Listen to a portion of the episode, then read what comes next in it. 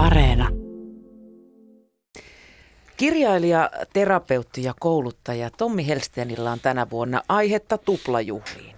Kolme vuosikymmentä sitten hän julkaisi esikoiskirjansa Virtahepo olohuoneessa ja tänä vuonna tulee myös hänelle itselleen mittariin pyöreät 70. Virtahepo jatkaa elämäänsä kolme vuosikymmenen jälkeen. Tällä kertaa se on kammenut itsensä nimittäin makuuhuoneeseen. Rakkaus kun on paitsi keveää, raskasta ja ihanaa, niin myös kamalaa. Ja vaikka toisin haluaisimme, niin monesti se on myös vaikeaa. Ja samalla syvin inhimillinen tarpeemme. Ja rakastaa voi vain vapaudessa. Näin kirjoittaa Tommi Helsteen. Ja seuraava tunnin ajan me puhummekin rakkaudesta, rakastamisesta ja sen vaikeudesta. Tervetuloa Tommi. Kiitos. Minä olen Miia Krause.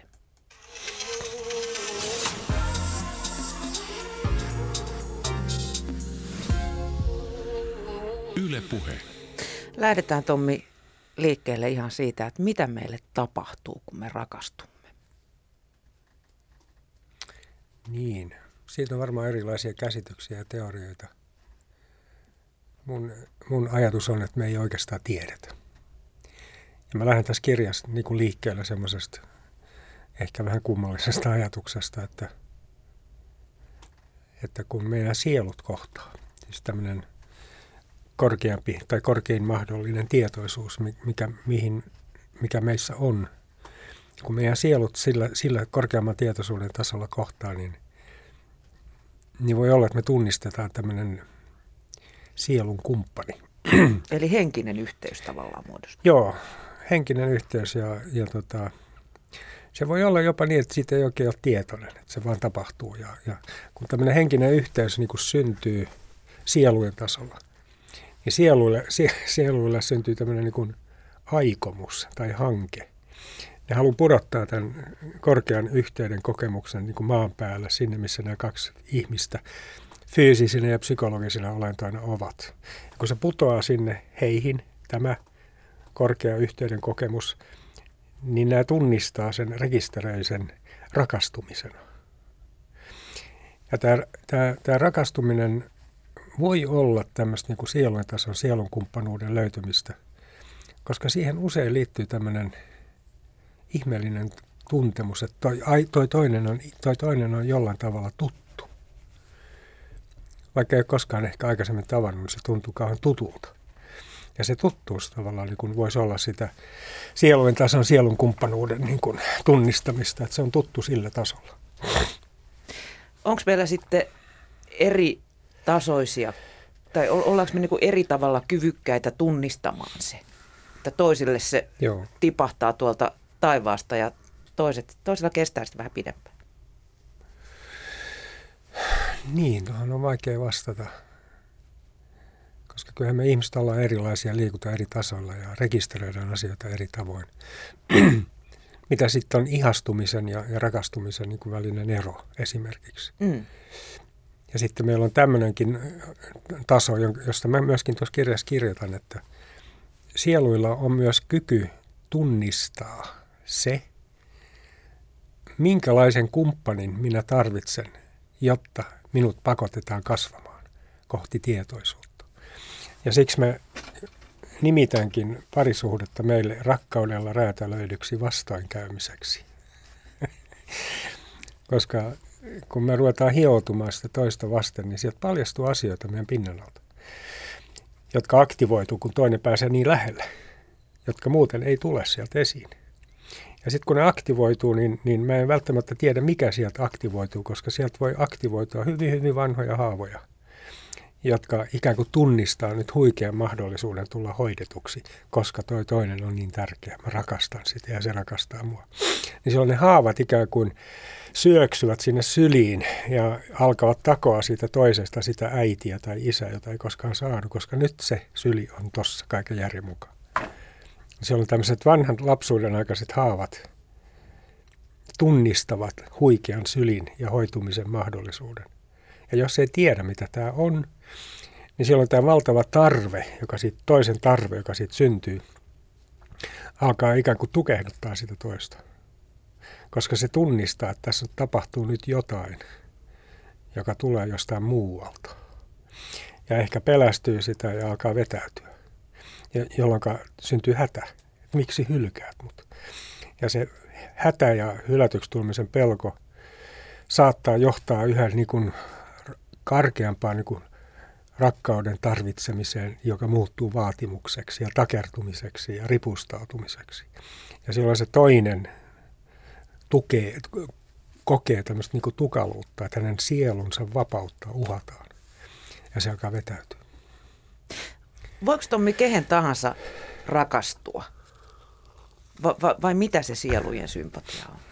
En, en mä usko. Siis mun, mun mielestä on niin kuin, Tiety, tässä on se, on, sekin... Onko se niin kuin tarve riippuva, tai niin kuin, vaihteleeko se aina tarpeen mukaan? En mä osaa sanoa. Siis mun mielestä rakastuminen on, niin kuin rakkauskin on mysteeri, niin rakastuminenkin on mysteeri. Semmoisen lainalaisuuden mä tosin tiedän.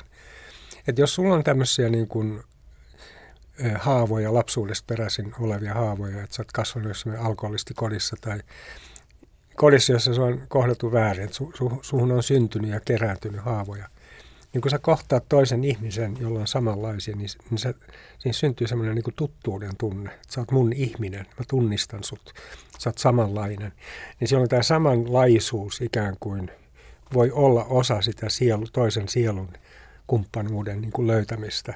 Että se selittyy näillä haavoilla joskus. Sen, sen mä tiedän, että se, näin se tapahtuu. Mm.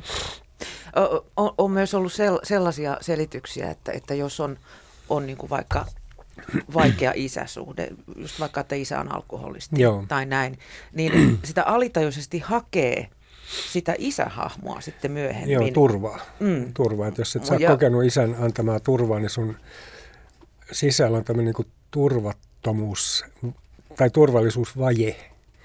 Ja silloin se, se turvallisuusvaje toimii tämmöisenä kumppanin etsijänä. Että se etsii ja se tunnistaa kumppanin, joka on turvallinen – joka tuntuu turvalliselta, vaikka on muuten täysin kusipää, sä et tunnista sitä. Sun menee tavallaan niin kuin arvostelukyky, koska sun tämä syvä turvallisuuden tarve ohjaa sua. Niin, että sä et rekisteröi, mitä siinä toisessa ihmisessä oikeasti Niin, että hakee niin alitäystä isänsä kaltaista. Nimenomaan, ihmistä. ja sitä myös tarkoitin, että, että mm. ne haavat rupe, rupeaa takomaan siitä toisesta väkisin isää tai äitiä. Just tästä syystä, koska se tarve on niin hirveä. Ja se tarve on niin hirveä, koska johtuen siitä, että sitä ei ole saanut, sitä turvallisuuden tarvetta. Ja se pitää saada, koska se on legitiimi tarve meissä. Ja, ja silloin me ikään kuin vaistomaisesti yritetään löytää semmoinen ihminen, joka antaa sen sylin, mitä mä niin kuin tarvitsen, mitä se mussa oleva sisäinen lapsi tarvitsee. Että se ei ole enää tämmöistä niin ai, kahden aikuisen välistä suhdetta, vaan se on lapsi, joka tunnistaa isän tai äidin ja jos ei se toinen ymmärrä siihen ryhtyä, niin mä rupean takoa siitä semmoista. Ja sitten ollaan monesti huonolla teillä No todella. Mä palaan vielä tuohon sielun kumppanuuteen sen verran, että kokeeko siinä jotenkin katsovansa peiliin ja rakastuvansa myös itseensä? Niin, ehkä se toinen ehkä mä näen siinä toisessa ka- monenlaista semmoista ja kaikkea sitä, mitä mä voisin olla. Mm. Että mä ikään kuin rakastun itseeni siten, että mä näen toisessa sitä, mitä mä en itsessä vielä tavoita. Mutta haluaisin. Haluaisin. Niin silloin tavallaan niin kuin mä ihailen sitä toista samalla kun mä itse asiassa ihailen itseäni. Sitä piirrettä minussa, joka ei ole vielä saanut ikään kuin laueta. Se, mitä haluaisin Sitä olla. mä haluaisin olla, joo niin silloin se pitää paikkansa, että mä ihailen itse, itseäni toisessa, mutta mä ihailen itsessäni, tai itseäni siinä toisessa, sitä itseäni, joka ei ole vielä saanut syntyä, joka on vasta niin kuin potentiaalisesti olemassa. No, tavoite minä. Niin, niin mä, niin, niin mä haen, sitä, mä haen itseäni sen toisen kautta. Tämähän, tämähän tota, mä oon miettinyt jonkun verran tämmöistä sankaruuden käsitettä, että miksi meillä jotkut ihmiset on sankareita kun mullekin tulee, eh, kun mä oon julkisuudessa ja mulla on tämmöinen rooli kuin mulla on, niin silloin tulee, tulee ihmisiä, jotka ilmaisee niin kuin ihailevansa mua. Miltä se tuntuu? No ei se tunnu miltään, koska mä tiedän, että ei ne mua ihaile, vaan ne sijoittaa minuun jotain, joka on heissä itsessään, mutta jota he ei vielä tunnista. niin, niin mä näen tämän mekanismin, miten se niin kuin toimii. Että sä, et sä mua ihaile, sä ihailet tätä piirrettä minussa, koska se on sinussa, mutta sä et ole vielä tavoittanut sitä. Se on vähän sama mekanismi kuin tässä puhuttiin tästä rakastumisesta. Ihailen, ihastun itseeni sinussa. Mahdolliseen itseeni, niin. ihanne itseeni. Niin, tai se on ihanne, ei se ole ihannekaan, vaan se on totta. Siis se on, se on mussa oleva piirre, jota mä en ole tunnistanut. Siksi mä, niin kuin tunnist, siksi mä ihailen sitä siinä toisessa, koska se on minussa. Ymmärrätkö? Me tuossa jo al- alkuun sanoin, että, että tuntemus olevansa rakastettu, se on ihmisen syvimpiä perustarpeita ja, ja, ja se hyväksynnän hakeminen. Siksikö se rakkaus on samalla niin ihana ja kamala? Niin siis siinä, siinä, siinä on... Se epävarmuus teki. Joo, siinä on siis mahdollisuus suurimpaan mahdolliseen huikeuteen. Että mä oikeasti tuun nähdyksi ja kohdatuksi vihdoinkin sellaisena kuin mä olen. Kohdatuksi, arvostetuksi, ymmärretyksi. Siinä on se tavallaan se huikeuden mahdollisuus. Samalla siinä on äärimmäisen suuri mahdollisuus pettyä että se toinen, joka on niin tärkeä ja niin valtavan merkityksellinen, niin se ei näekään mua. Niin silloin multa menee ilmat pihalle, mä luhistun. Koska mä ikään kuin annan sille toiselle mandaatin määrittää, kuka mä oon. Ja jos sieltä mandaatista käsin hän viestittää, että mä en ole mitään, niin, niin se on uskottava. Pitäisikö sitten ihan alkumetreiltä asti olla toiselle rehellinen, koska hyvin inhimillistähän on myös se, että silloin kun me ihastumme ja rakastumme, pyrimme näyttämään niin kuin parhaat piirteemme ja puolemme itsestämme. Mä oon miettinyt, tota, onko se niin, että me pyrimme näyttämään parhaat piirteemme? No mä ainakin. Voi olla, että se on niin, mutta voi olla, että se, että me niin toimimme, johtuu siitä, että me muutumme siksi ihanaksi, joka me voisimme olla – ei me muututa miksikään semmoiseksi, mitä me ei olla, näytetä parhaat piirteet, vaan ne parhaat piirteet tulee esiin. Toi koska, on kauniisti sanottu. Niin, koska mä oon niin rakastettu. Niin mulla on tavallaan niin kuin yhtäkkiä mandaatti olla oma itteni. Mä mietin, että kummin päin se niin kuin menee. Sitten kun se rakastuminen tavallaan niin kuin hiipuu, niin kuin aina tapahtuu, mm. niin silloin tavallaan tämä, tämä minun huikeuspresentaatio – siltä menee ilmat pihalle ja muutun taas niin kuin lässykäksi. Mä en olekaan se huikea enää, koska kukaan ei katso minu, minua noilla huikeilla silmillä. Mitä meille Tommi Helsteen tapahtuu, jos me emme saa rakkautta? No tätä mä oon miettinyt hyvin paljon ja mä ymmärrän, että sieltä mistä rakkaus väistyy. Tai sanotaan näin, että mä haen sitä vielä vähän kauempaa. Että meidän ihmisten niin kuin ehdottomasti syvin tarve on nähdyksi, kuulluksi ja kohdatuksi tulemisen tarve. Siis yhteyden tarve. Kun mä tuun nähdyksi ja kuulluksi sellaisena kuin mä oon, että mä tunnen sen, niin mitä siinä tapahtuu? Siinä syntyy yhteys, yhteyden kokemus. Ja siihen yhteyden kokemukseen tulee rakkaus. Se, tu- se tulee siksi, että meillä on tämmöinen empatian kyky. Nyt jos rakka, nyt jos rakkaus poistuu, niin se tarkoittaa sitä, että mä en tule nähdyksi, en kuulluksen kohdatuksi. Niin silloin vastavuoroisuus poistuu ja sinne, mistä rakkaus on väistynyt, sinne tulee salaman nopeasti häpeä. Siis syvä vakuuttuneisuus omasta arvottomuudesta. Koska jos, mua, jos mä yritän näyttää, kuka mä oon, mitä mä tunnen, tarvitsen, ajattelen, ja se ei tule nähdyksi, tulee ohitetuksi, mitätöidyksi, jopa pilkatuksi, niin se mun johtopäätös ei ole se, että kylläpä sinä olet kyvytön kohtaamaan toisen ihmisen, vaan se johtopäätös on, minä olen huono. Ja se on se, jossa ihmisen aletaan niin kuin valaa häpeää. Eli se itsetunto rojahtaa Joo, nilkkaan. koska mä oon riippuvainen rakkauden katseesta. Mä oon sitä alusta saakka, vauvasta saakka, mä oon sitä loppuun saakka, vanhukseen saakka. Koskeeko tämä kaikkia ihmisiä? Koskee. Me ollaan, me ollaan rakenteellista rakkauden tarvetta. Se on meidän rakenteeseen valettu.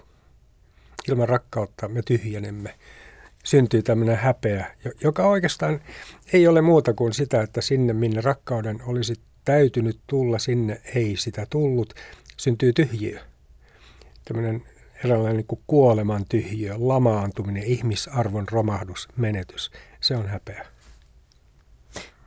Mitä meille sen jälkeen sitten tapahtuu, jos tällaisia niin kuin, ää, vastarakkaudettomia kohtaamisia on, on niin kuin jatkuvalla syötöllä ja, mm. ja, ja se häpeä kasvaa?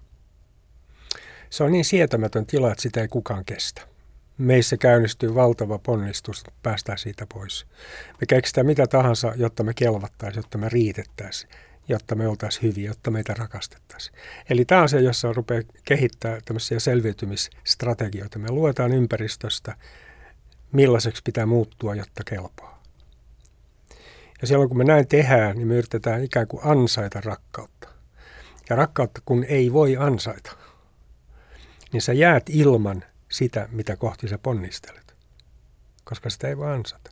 Rakkautta voi saada vain se, joka ei ansaitse, on heikko, arvoton ja suostuu ottamaan vastaan.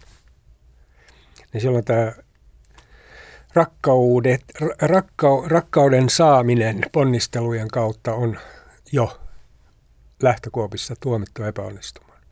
Mutta silti me tehdään sitä. Ehkä monet, jotkut tekee sitä vanhuuteen saakka, eikä ymmärrä näin tekevänsä.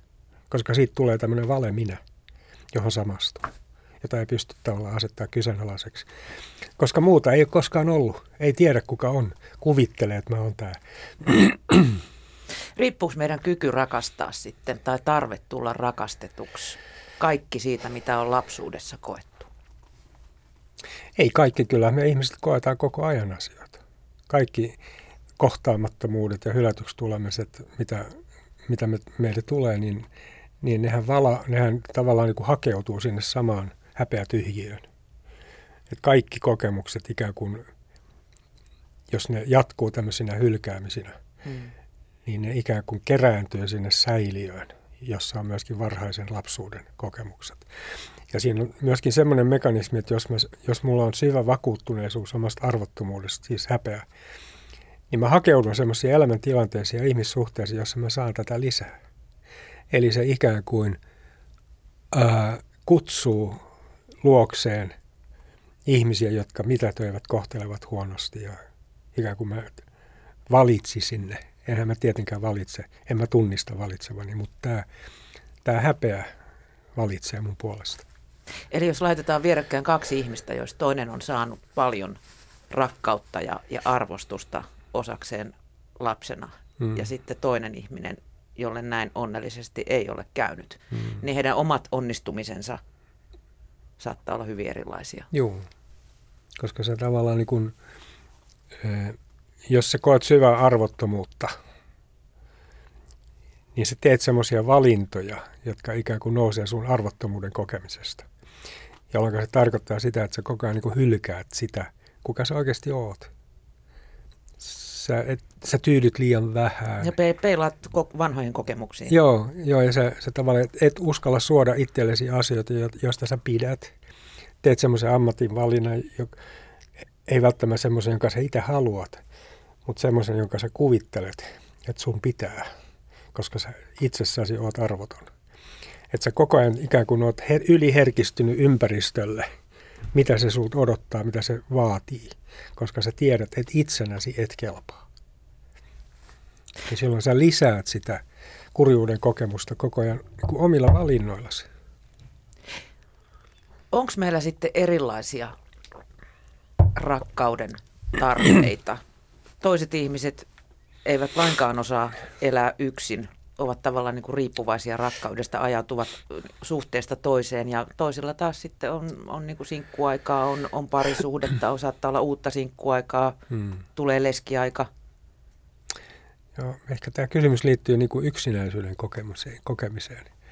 Että, koska mä tiedän, että mä oon miettinyt paljon, mikä on yksinäisyyden niin kuin syvin olemus – koska näyttää siltä, että ihmisiä on, on ihmisiä, jotka ovat monien ympäröimiä, mutta kokevat syvää yksinäisyyttä. Sitten on ihmisiä, jotka ovat yksin, mutta eivät koe yksinäisyyttä. Mikä se on? Mistä tämä johtuu? Liittyykö se jotenkin itsensä rakastamiseen? Joo, se liittyy siis, jos ei sulla ole yhteyttä itseesi, oman syvyyteesi, sanottaisiin näin, niin, niin niin silloin, silloin kun olet yksin, niin sä olet yksin, et itsesi kanssa. Mutta jos sulla on yhteys ja tiedostat oman syvyytesi, oman ihmisyytesi, niin sä, et, sä voit olla yksin, mutta et ole yksinäinen, koska sä olet itsesi kanssa. Sulla on hyvä olla yksin, ei ole hätää.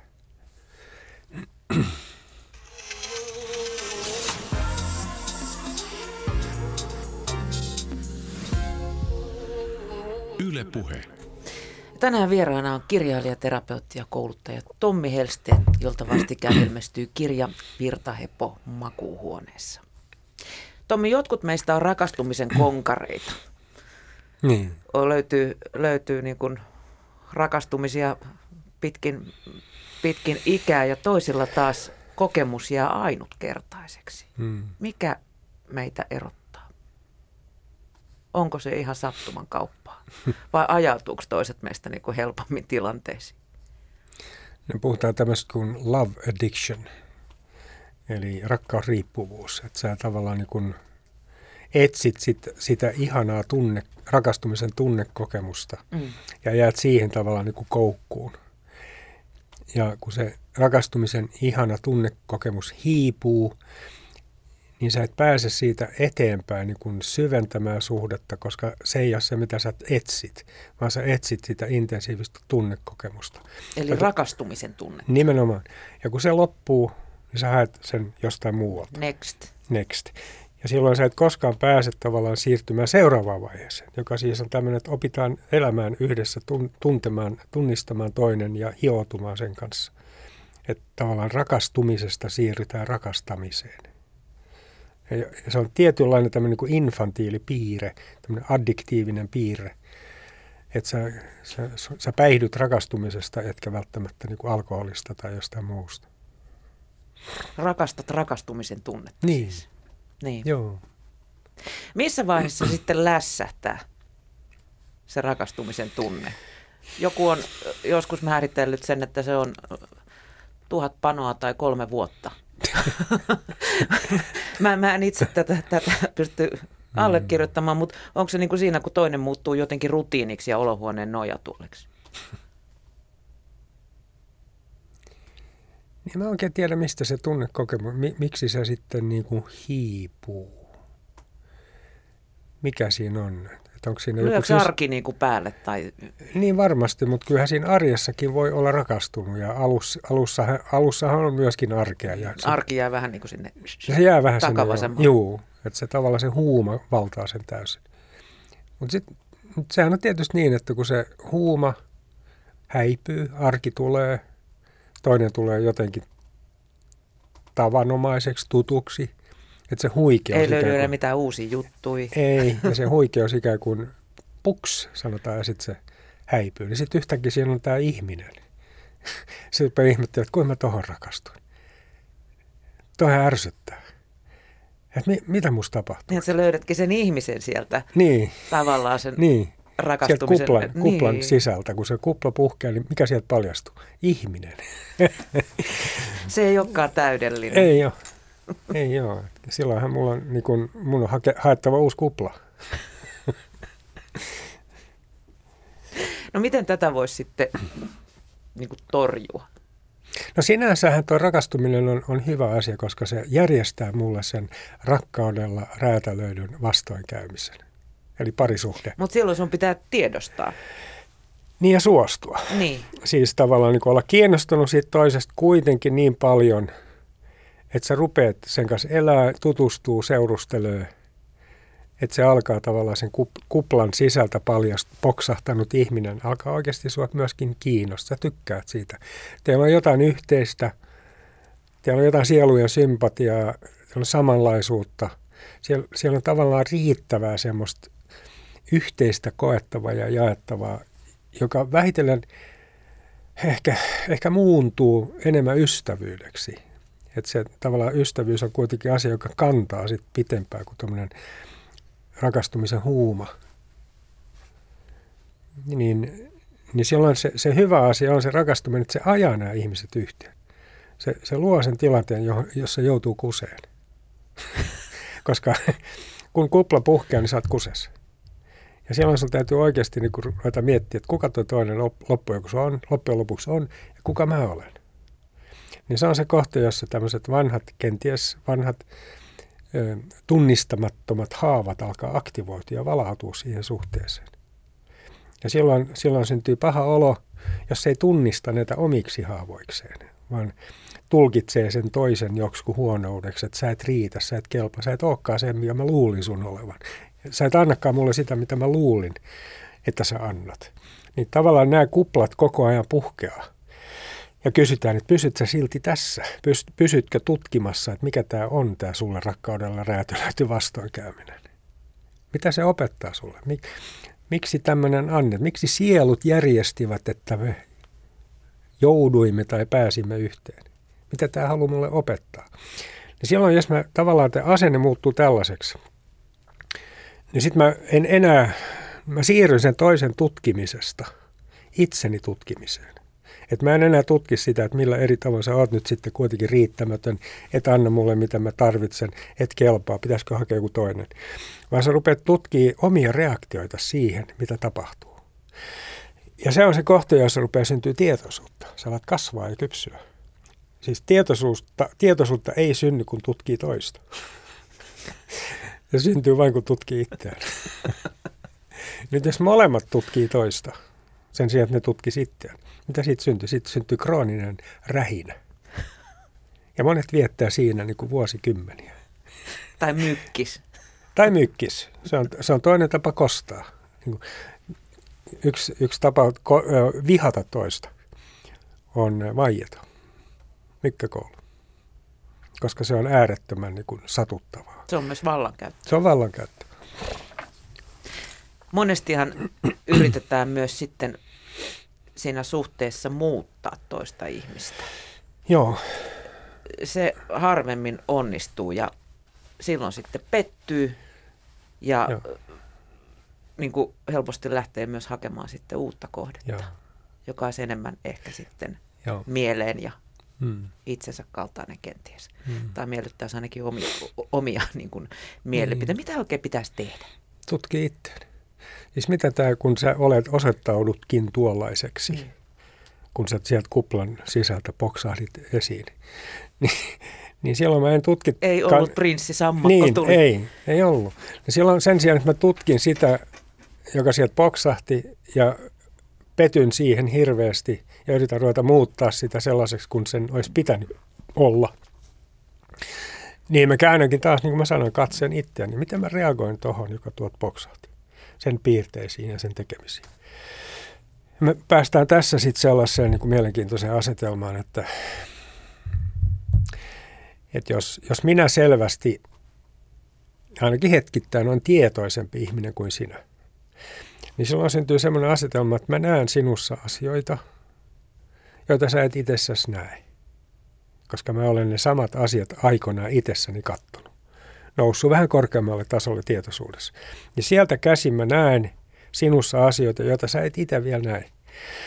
Niin mitä mä teen?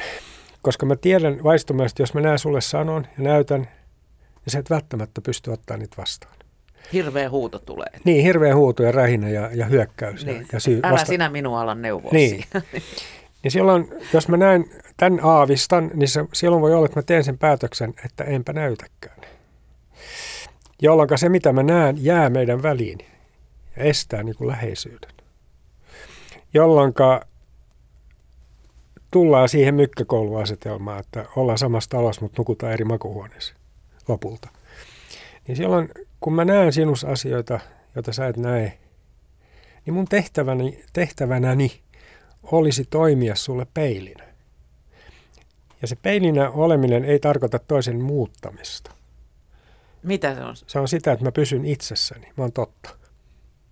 Silloin kun mä en hylkää itseäni, enkä myöskään sitä, mitä mä näen sinussa, koska mä näen sen, se on todellisuutta. Silloin mä pysyn siinä. Ja silloin mä olen peili. Ja mä en hylkää sua. Mutta pitääkö peili turpansa kiinni, ettei se ala neuvoa sitten? Niin, no sitten sen, sen toisen, katsoa mikä, sen toisen suunnasta, kun se on siinä peilin edessä.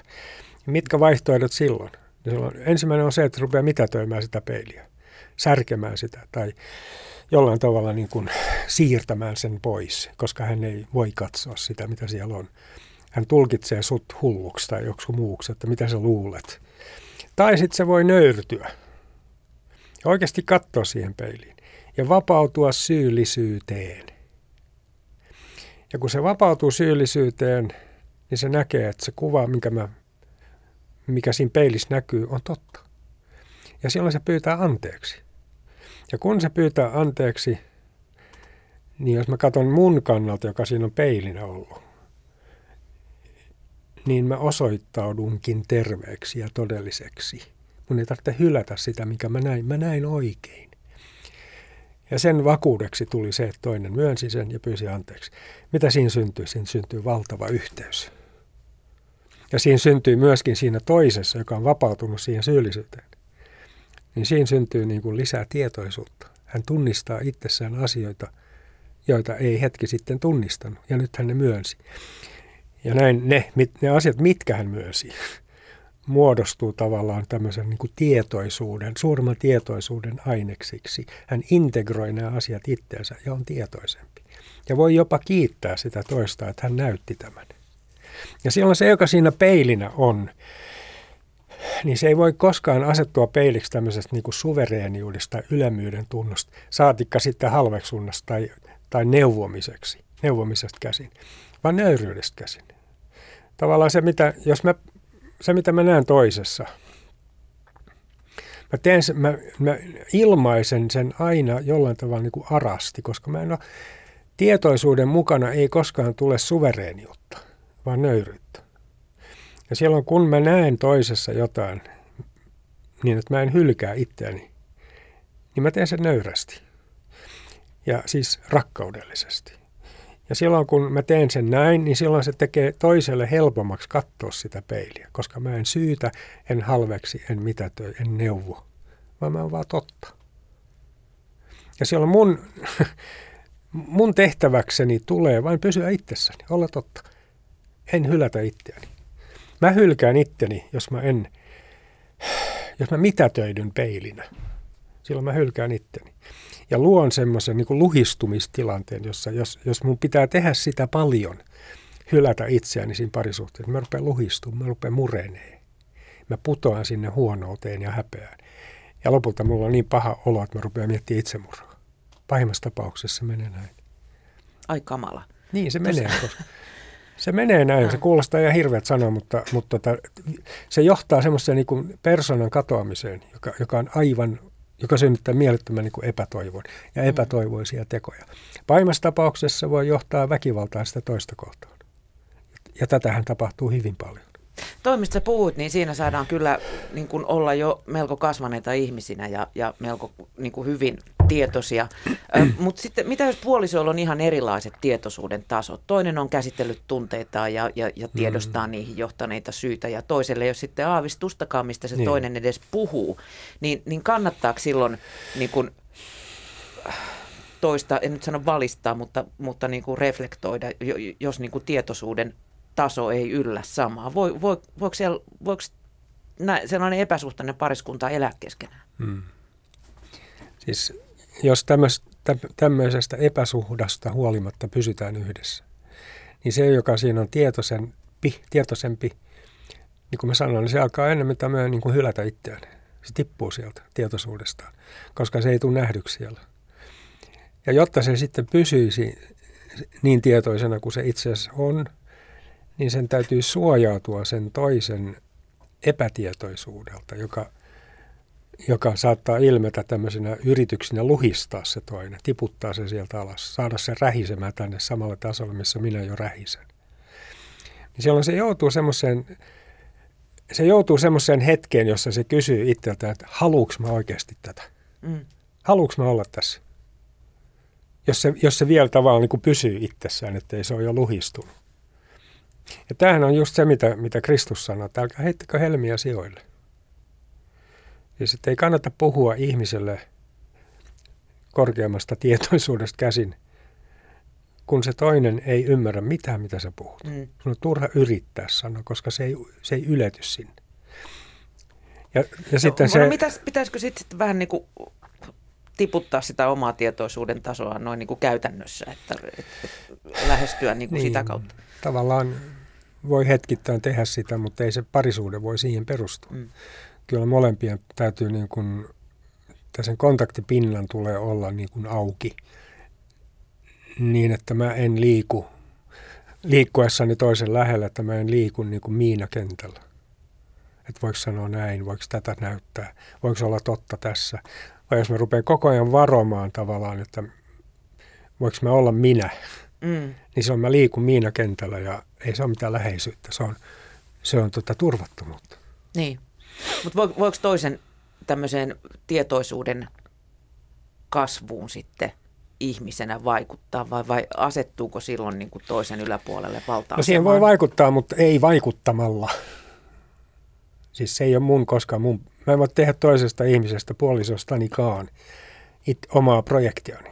Että rupeenpa, sinusta. Moni ta- yrittää. Niin, kyllä. niin. Tässä on, tää, kuule, hei, tämä kirja sun pitää lukea. Tämä kertoo just susta, lue tämä. Tämä on ihan sinä. niin, tämä on ihan sinä, joo. Niin silloin, jos mä rupean tekemään sit puolisosta niin, niin kuin omaa projektia, niin mitä hän, hänestä tapahtuu? Hän, hän rupeaa inhoa koko projektia. Koska sä ylität tavallaan niin kuin valtuutessa, tuut sinne sen ihon alle. Sille, sille, sinne sulla ei ole asiaa. Mutta jos, mit, voin, siis voinko ollenkaan vaikuttaa? Mm. Kyllä voin. Mutta mut, mut se tapahtuu niin kuin, se ei tapahdu siten, että mä rupean muuttamaan sinua vaan se tapahtuu siten, että mä pysyn itsessäni. Mä oon totta. Ja silloin kun mä pysyn itsessäni, minuun ikään kuin vaivihkaa valautuu tämmöinen rauha, levollisuus, tyyneys. Mä alan, mä alan olla läsnä, mulla ei ole hätää.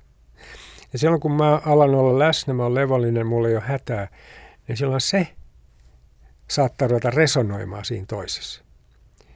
Ja kun se resonoi siinä, to, sun, mun levollisuus resonoi toisen potentiaalisessa levollisuudessa, niin hän saa siitä kiinni. Ja hän, se alkaa viehättää se toisen tyyneys ja sen kasvu ja se, mitä siinä on tapahtunut. Vähän niin kuin lapsia kasvatetaan. Näytetään vähän esimerkkiä. Niinkö? Niin, mutta ei siinä ole semmoista niin tietoista ponnistusta mm. näyttää esimerkkiä, vaan siinä on vaan se, että mä oon, mä oon se, mikä mä oon. Mä säilyn ja pysyn itsessäni. Niin silloin se, mä en vaikuta siihen toiseen silloin sillä, mitä mä teen, vaan sillä, mitä mä olen. Ja silloin mun tehtävä käy, tai mun tehtäväkseni tulee vain pysyä itsessäni, olla totta, olla todellisuudessa. Silloin, silloin tavallaan sen toisen tulee ottaa kantaa siihen, tuleeko hänkin todellisuuteen. Vai jääkö hän riehumaan sinne alas, syyttämään, räyhäämään, ole katkera, mustasukkainen, kaikkea tätä, mitä tapahtuu siellä alemmalla tietoisuuden tasolla.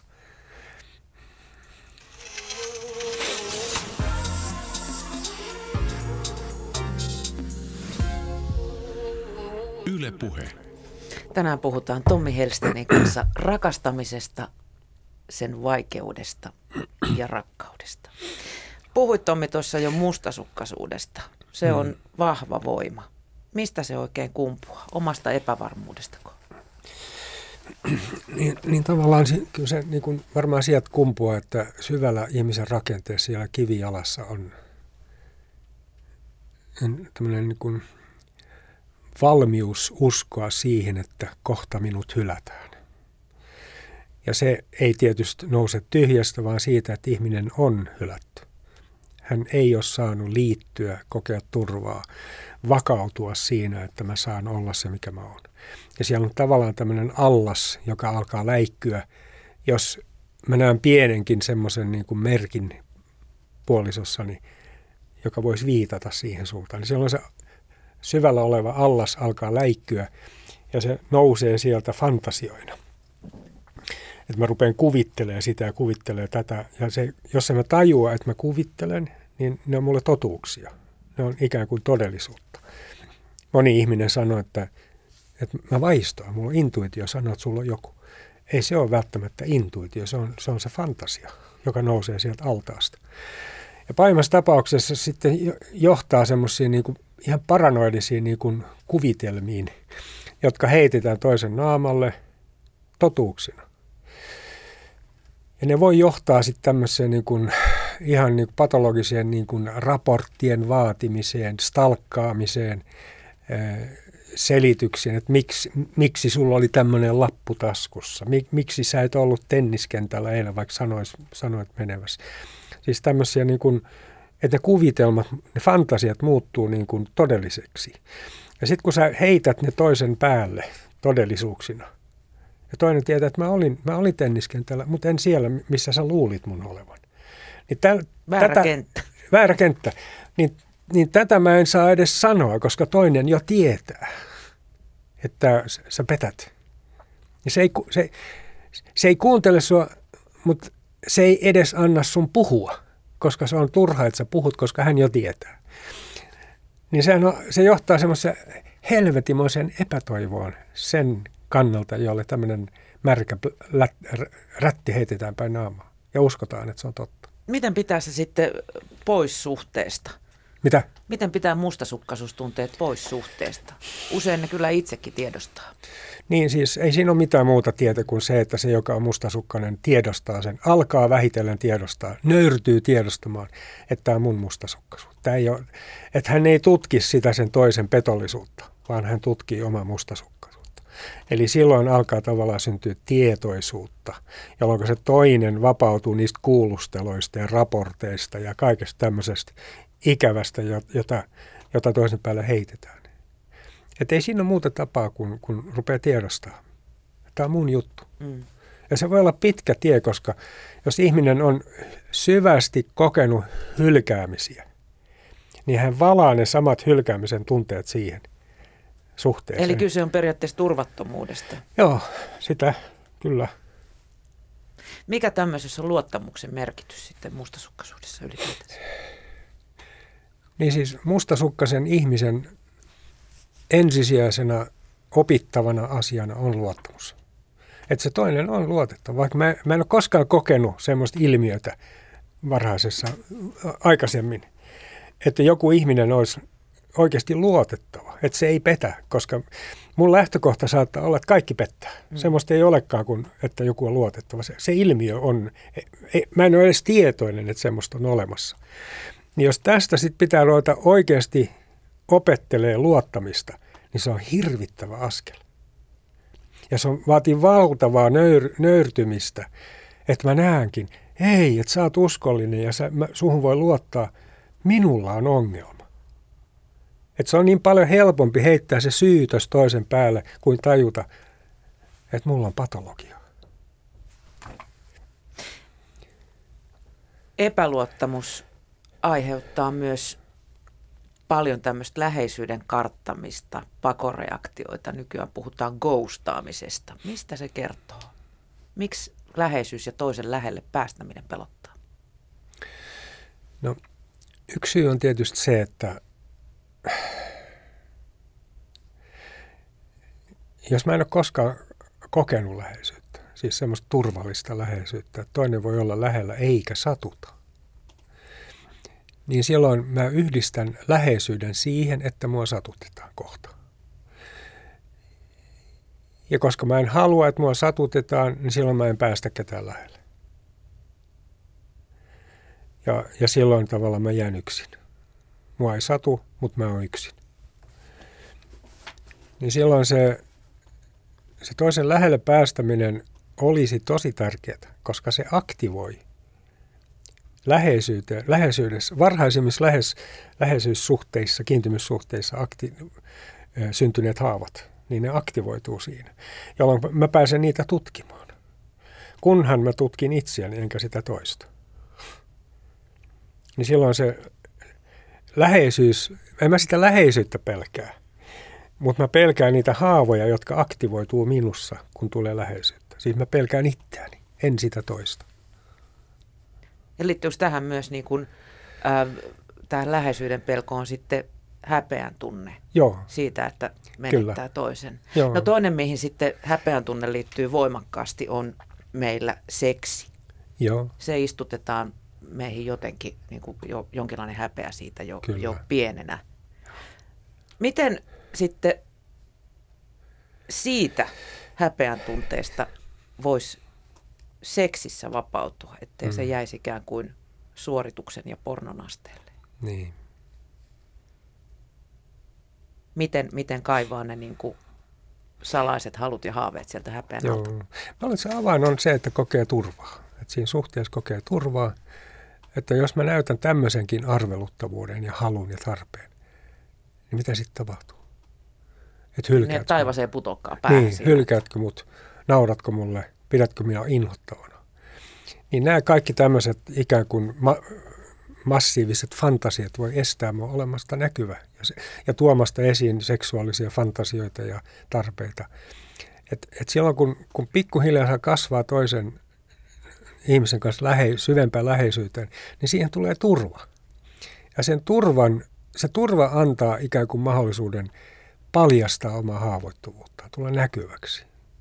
Ja, ja, ja siinä seksuaalisessa leikissä tuoda esiin myös tämmöisiä niin kuin mielihaluja, mitä toivoisi ja mitä haluaisi. Kun, kun huomaa, ja, ja kun huomaa, että toinen itse asiassa haluaa samoja. Ja hänellekin on ehkä vaikeaa kertoa, että tämmöistä arveluttavaa mä haluaisin.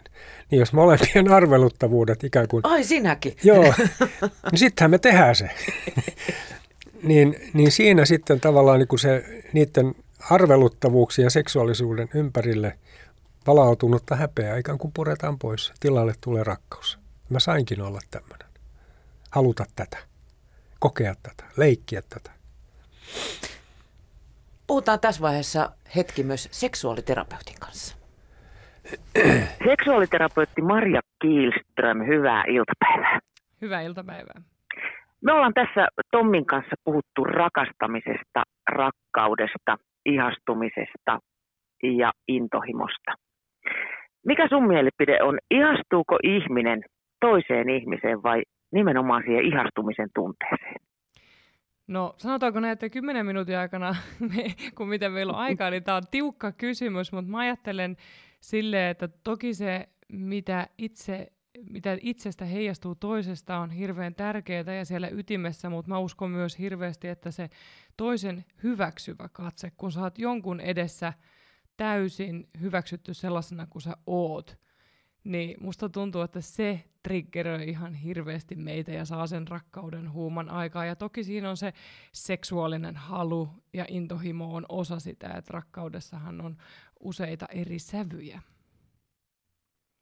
Me ollaan myös puhuttu tässä siitä, että miten rakastuminen muuttuu rakastamiseksi. Ja sehän ei, rakastaminen ei se, ei se mikään niin kuin stabiili tunnetila ole. Öm, seksi myös muuttuu siinä vuosien varrella siitä niin sanotusta kanivaiheesta, ehkä enemmän pirkkaseksin puolelle, näin ei tokikaan kaikilla käy, mutta, mutta millaista roolia Maria seksi näyttelee sun mielestä suhteen muutoksesta ja miten pitää sitä virettä yllä? No mä ensinnäkin haluan kumota tuonne, että pitkän parisuhteen seksin ei tarvitse olla pirkkaseksiä, vaan jos me uskalletaan käydä sitä matkaa itseemme ja niin kuin molemmat itsekseen ja sitten myös matkaa toiseen ja toisen nautintoon ja seksuaalisuuteen, niin sitä uutta löydettävää on aina. Että ihmisen seksuaalisuus on ylipäätään, se on koko ajan muutoksessa, niin kuin me ihmisinäkin ollaan muutoksessa ja, ja mitä enemmän sitä uskaltaa tutkia ja olla utelias, niin kyllä sieltä siellä on löydettävää ja olen tämän kuullut myös ihmisiltä, mitkä on ollut yli 50 vuotta yhdessä, että se on täysin mahdollista. Miten sitä virettä sitten pitää yllä, kun toinen alkaa olla yhtä tuttu kuin olohuoneen sohva?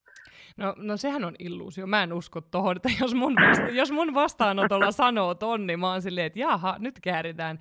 Hihat ei aleta kirjaimellisesti hommeen, mutta puheen tasolla kyllä. Et, et ensinnäkin kaikki lähtee itsestä. Et omaa itseä, omaa seksuaalisuutta, sitä täytyy päivittää, tutkia.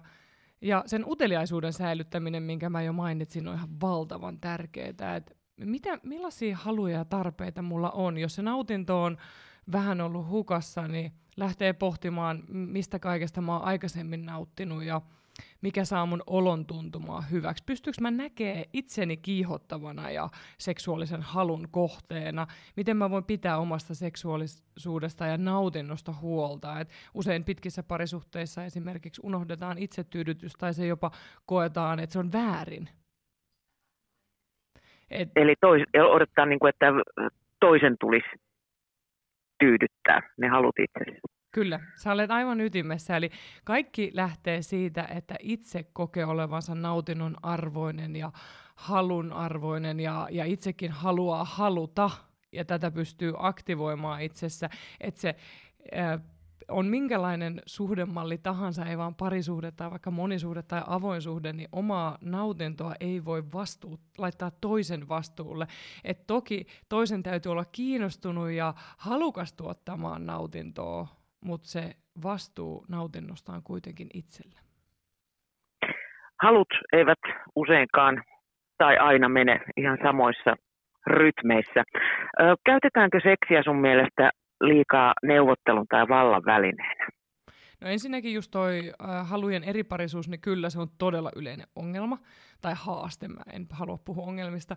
Äh, haaste, ja, ja sittenhän sit pitkä, pitkässä suhteessa elämän rytmin mukaan tulee erilaisia vaiheita, että ne saattaa ne roolit kääntyä ympärikin. Ja kyllä, joskus äh, seksuaalisuutta ja seksin määrää käytetään vallan välineenä, mikä on aina väärin silloin pitäisi pysähtyä sen äärelle, että mistä tässä on oikeasti kyse. Mitä mä oikeasti tarvitsisin. Sanottaa sitä, kertoa niistä tunteista. Et, et usein saatetaan taistella seksin määrästä, kun taustalla on jotain ihan muuta. Ja tämä liittyy siihen, että seksuaalisuus on niin valtavan herkkä osa ihmisyyden ydintä, että jostain syystä siellä usein pulpahtelee esiin muutkin ongelmat, että me saatetaan huijata jossain toisessa kohtaa, että ei tässä ole mitään ongelmaa. Mutta seksuaalisuutta ei voi huijata ja etenkään seksuaalista halua. Et seksuaalinen halu on hyvin herkkä indikoimaan, mitä meidän elämässä tapahtuu. Eli tärkein kyky seksuaalisuudessakin on se puhekyky. Aivan oikein. Tätä, tätä mä rakastan nostaa esiin ja puhua. Ja no nytkin mä täällä hymyilen mikin edessä. Että, että, että voi kun me uskallettaisiin ja jaksettaisiin ja annettaisiin aikuiselle itsellemmekin lupa siihen, että et ei me ehkä osata puhua, mutta sitä voi opetella. Näin seksuaaliterapeutti Marja Kielström. Viisaita sanoa. Ja Tommi, sun kirjassa oli älyttömän hieno lause. Ihminen ei lopeta seksuaalisuuttaan vanhetessaan, vaan hän vanhenee lopettaessaan seksuaalisuutensa. Mm. Se oli hienosti sanottu. Mm. Ö, jos kokee olevansa rakastettu, niin pysyykö silloin viehättävänä? Niin, ähm, tietysti vanhetessaan se vie... vie kehon temppelihän rapistuu meillä jokaisella. Joo, joo. että se tavallaan se viehätysvoima ei ole enää semmoista niin nuoruuden huikeutta, vaan, vaan se on enemmän tämmöistä niin persoonan viehätysvoimaa, ja, joka voi olla hyvin säkenöivää ja hyvin niin kuin vetovoimaista. Ja onhan se tietysti niin, että jos sä elät ihmisen kanssa, joka koko ajan mitätöi ja vähättelee sua eikä innostu sinusta, niin kyllähän sen toisen asenne pikkuhiljaa muuttuu sun omaksi asenteeksi itseäsi kohtaan. Alat vähätellä itseäsi. Niin, sä katot itseäsi sen toisen mitätöivin silmin. Sä rupeat uskoa siihen häpeään, mikä siihen syntyy. Mutta jos toinen kannustaa, on ihastunut, on kiinnostunut siitä millainen sä oot ja sun viehätysvoimasta, niin totta kai sä rupeat tavallaan osallistumaan siihen projektiin sä kiinnostut siitä, miten sä huolehdit itsestäsi, miten sä pukeudut, miten sä ilmennät itseäsi vaatteilla, kampauksella, meikkaamalla, niin, niin, niin sä pidät itseäsi viehättävänä, kun sua pidetään viehättävänä. Eli itsearvostus ja toisen arvostus. Niin, siis niin kuin tuossa toi sanoi, toi, mikä hän nimensä on? Marja. Marja. Niin ei se voi olla toisen niin kuin vastuulla, mutta to, kyllä se on selvää, että se mitä mua kohdellaan, se vaikuttaa siihen, miten mä kohtelen itseäni. Meillä on muutama minuutti aikaa. Tässä olisi mennyt tunti, jos toinenkin näitä, näitä tota, asioita pohtiessa, mutta, mutta mennään vielä muutamaan semmoiseen ydinkysymykseen. Mitä sun mielestä, Tommi, parisuhteen onnistumisella ylipäätänsä tarkoitetaan? Niin, jos lähdetään siitä, että parisuhde on minulle rakkaudella räätälöity vastoinkäyminen, niin silloin se parisuhteen onnistuminen on jotain muuta kuin, että siinä on aina kivaa ja helppoa, vaan sen pitää olla mielekästä. Että tavallaan se, siinä käynnistyy semmoinen niin yhdessä kasvaminen yhä korkeampaan tietoisuuteen, yhä korkeampaan vapauteen. Ja silloin se vapaus, mikä siinä koetaan, johtaa myös siihen semmoiseen niin nautinnolliseen suuteen ja iloon siinä parisuhteessa. Ja silloin se, se vapaus ja se ilo ja nautinto, se, se, se ei koskaan tavallaan, niin kuin, se tulee aina sivutuotteena, että siihen voi, ei voi pyrkiä ja vaatia ja takoa sitä väkisin tähän. Hampaa tirvessä. Ne hampaa tirvessä, vaan se, siihen täytyy nöyrtymällä kasvaa ja suostua yhdessä kasvamiseen, niin silloin se tulee sieltä. Mutta mä en, mä en niinkään tee siitä niin kuin parisuhteen projektia. Mikä sun mielestä on parisuhteen onnistumisen keskeisin edellytys? Millaisia oivalluksia se vaatii? No, jos, kun mä lähdin tuota kirjaa kirjoittamaan, niin pohdin tämmöistä, että mikä on sielu. Ja mikä on sielun keskeisin niin kuin ominaisuus tai oikeus. Niin mä löysin tämmöisen, jotenkin se, se sanottiin mulle jollain tavalla, että sielun keskeisin oikeus on vapaus. Se on, niin kuin kuuluu sielun rakenteeseen. Ja jos se näin on, niin silloin mietitään, mitä tämä tarkoittaa parisuhteessa. Parisuhteessa tarkoittaa sitä, että pitää keksiä semmoinen asenne, joka ikään kuin takaa sielun vapa- toisen sielun vapauden. Ja mikä se on? Se on kunnioitus. Että mä kunnioitan toista erillisenä ihmisenä, silloin mä en koskaan käytä sitä. Enkä, enkä, enkä tao siitä mitään, vaan mä hyväksyn hänet semmoisena kuin on, on erillinen ja takaan sen toisen sielun vapauden. Niin tästä sielun vapaudesta, tai sielu on niin vapaa, että se tästä vapaudesta käsin voi sitoutua toiseen ihmiseen, menettämättä vapauttaan. Ja silloin se yhteys, mikä siitä syntyy sitoutumisesta, jossa ei ole menetetty sielun vapautta, niin se on se paras mahdollinen, mikä parisuhteessa voi tapahtua. Tommi Helsteen, kiitos kun tulit vieraaksi. Kiitos.